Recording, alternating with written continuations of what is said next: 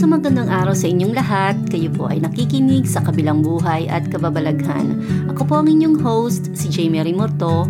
Layunin po ng podcast na ito ang bigyan kayo ng pag-asa at kaalaman tungkol sa kabilang buhay at kababalaghan sa pamamagitan ng pagsasalaysay ng mga totoong karanasan ng mga taong pumanaw at bumalik sa buhay. Isasalaysay ko din sa inyo ang mga kababalaghang ginagawa ng ating Panginoong Yesus sa pamamagitan ng mga taong tumanggap sa Kanya ito ay mga storyang nangyayari sa kasalukuyan na lingid sa kaalaman ng karamihan.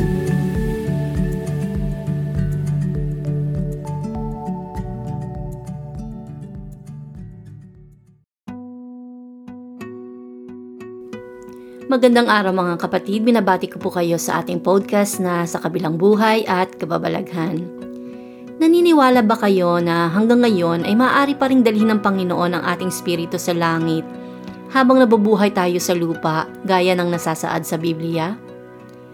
Ito ang naging karanasan ni Prophet Tommy Arayomi noong 16 years old pa lang siya at nag-aapoy ang pananampalataya sa Panginoong Hesus. Pakinggan ang kabuuan ng kanyang karanasan. Maraming nakakaalam na 15 years old ako nang tanggapin ko ang Panginoon. Pero 16 years old ako nang magsimula ako sa ministry.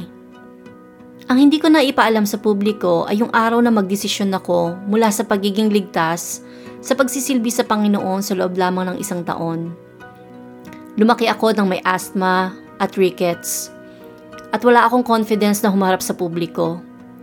Mula sa grupo ng kabataang mula sa Zimbabwe na hinikayat naming magkapatid na tanggapin si Jesus at samahan kaming manalangin sa garahe ng mga magulang namin, mabilis itong naging isang komunidad na nagmamahal kay Jesus mula sa iba't ibang lahi at pinagmulan na naninirahan sa Essex. Isang araw, pumunta ako sa bahay ng isa sa mga malapit kong kaibigan na si Crispin. Malaki siyang tao na may mas malaki pang puso. Pinag-uusapan namin si Jesus. Hindi ako magaling na mangangaral noon. Pinag-uusapan namin ng Diyos dahil mahal namin siya. Pinag-uusapan namin kung gaano siya kadakila.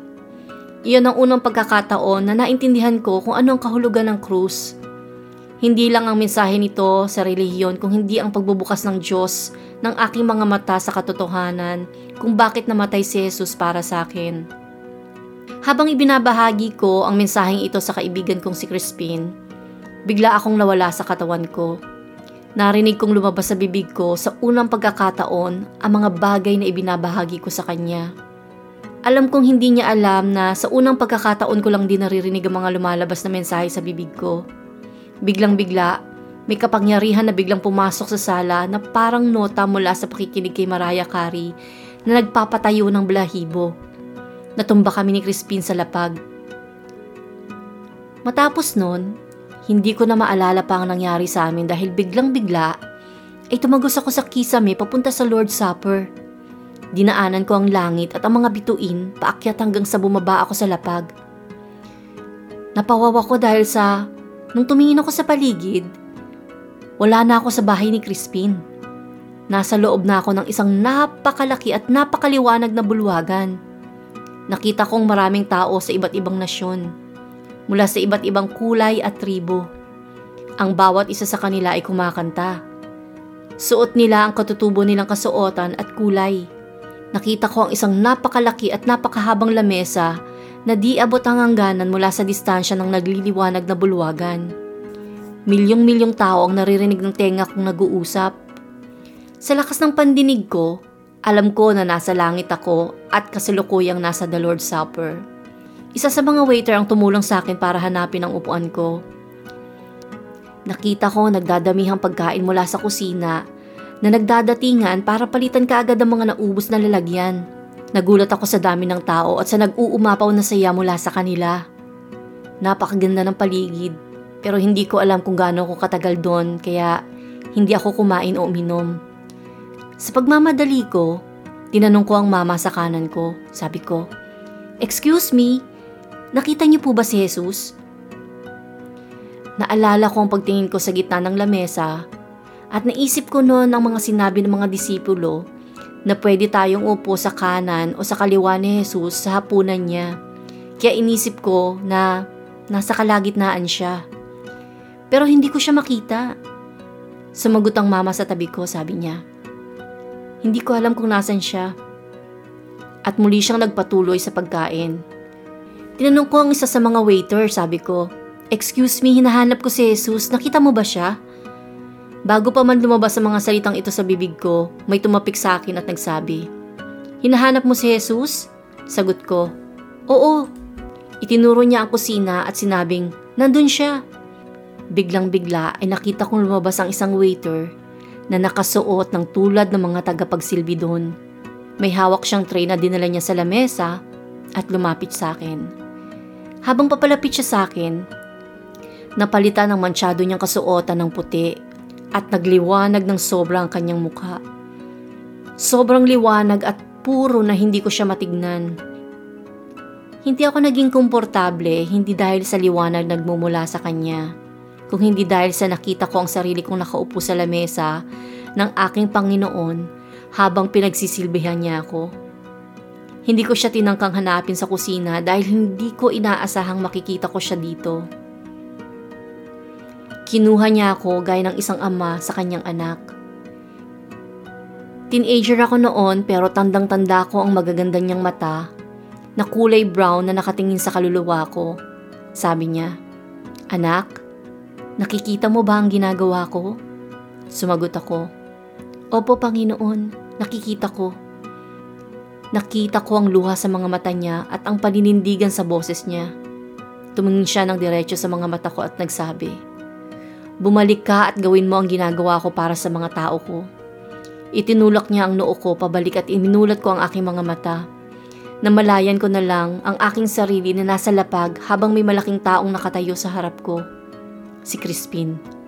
Nawalan kami ng kamalayan tungkol sa oras. Tinignan ko ang kaibigan ko at tinanong niya ako, Anong nangyari? Ang tagal mong nawala, sabi ko. Crispin, nakita ko si Jesus na nakasuot ng pang-waiter at pinagsilbihan ako ng pagkain. Tinignan niya lang ako na para bang inumpog ko ang sarili ko sa coffee table sa pagkalaglag ko. Hinang-hina ako sa pagtayo ko na para bang naglakbay ako sa kabilang panig ng mundo. Tinulungan ako ni Crispin na umupo at kinuha ko ang Biblia ko. Napunta ang daliri ko sa isang pahina. Nakaramdam ako ng udyok na basahin to. Isang boses na nagsabi sa akin na tingnan ko to, kaya tinignan ko ito. Sa pagbasa ko dito, napasigaw ako at napatalon mula sa pagkakaupo.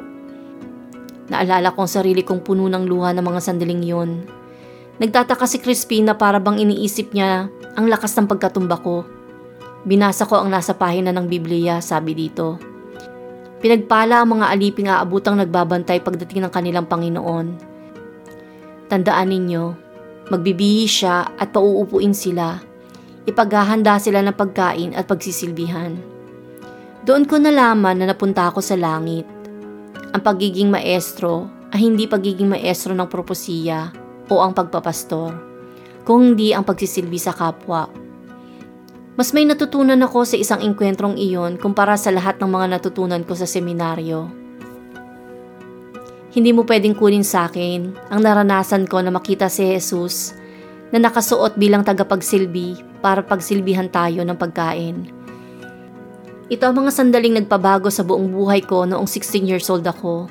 Isang batang nakakita sa kanyang Panginoon na nagsisilbi sa mga tao maging pagkatapos ng pagkakapako sa krus. Kapag tinatanong ako ng mga tao kung saan ako tinawag ng Panginoon at sinasabi nila na hindi ba propeta ka? Bigyan mo ako ng propesiya. Sinasagot ko sila, tinawag ka para mamuhay bilang isang Kristiyano. Bago ka maging pastor, tagapagturo, tagapangaral ng ebanghelyo, negosyante o politiko, isa kang tagapagsilbi at ang serbisyo ay hindi nangangailangan ng job description. Nakikita mo ang pangangailangan at pinupunuan mo ito. Pinupunuan mo ito mula sa kakaibang grasya na nagmumula kay Kristo para mapaglingkuran mo ang Diyos ayon sa kanyang kagustuhan. Kapag naintindihan mo kung ano ang ibig sabihin ng serbisyo, malalaman mo kung saan ka tinawag ng Diyos dahil sa buhay, lagi tayong nangangailangan ng tagapagsilbi. Paano ako napunta mula sa pagiging ligtas noong 15 years old ako Sa pagbibigay serbisyo sa buong mundo noong 16 ako, nakita ko si Jesus. Nakita ko siya na nakasuot ng damit ng waiter na nagsilbi sa akin ng pagkain. Ais ko pong idagdag sa karansan ni Prophet Tommy Arayomi ang nasasaad sa unang Pedro, Kabanata 4, versikulo 10 at 11 na nagsasabing, Binigyan ng Diyos ang bawat isa sa atin ng kaloob Gamitin natin ito para sa ikabubuti ng lahat bilang mabubuting katiwala ng iba't ibang kaloob ng Diyos. Ang binigyan ng kaloob sa pangangaral ay dapat mangaral ng salita ng Diyos.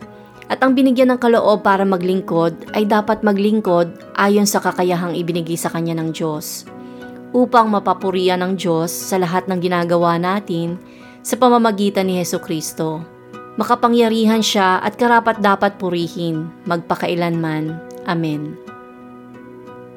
Naayon din sa Marcos, Kabanata 10, versikulo 45 na Sapagkat ang anak ng tao ay naparito hindi upang paglingkuran, kung hindi upang maglingkod at upang mag-alay ng kanyang buhay para sa ikatutubos ng marami.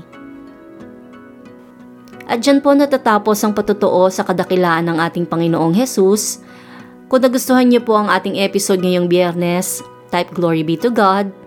At kung tinanggap niyo na po si Jesus bilang inyong Panginoon na tagapagligtas, type Amen. Type both kung pareho.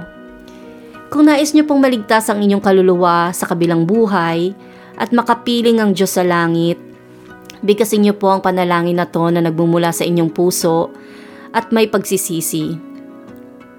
Ama, sa pangalan ni Jesus, ako po ay makasalanan na humihingi sa inyo ng kapatawaran. Naniniwala po ako na si Jesus ay isinugo ninyo para pagbayaran ang aking mga kasalanan sa pamamagitan ng kanyang banal na dugo. Inaanyayahan ko po na bautismuhan niyo ko ng banal na spirito at kanyang maging templo para sa kabanalan at kaluwalhatian ng Diyos at para sa aking kaligtasan. Amen. Sa susunod na episode po ay mapapakinggan ninyo ang totoong karanasan ni Ron. Pinatay ng kanyang bayolenteng ama ang kanyang pinakamamahal na alagang tupa na naging dahilan ng kanyang paglalayas. Mula sa araw na to, naging palaboy at kriminal si Ron. Isang araw, may nakaaway si Ron at namatay siya sa pagkakasaksak. Napunta siya sa impyerno at dito ay nakita niya ang kanyang mga dating kaibigan.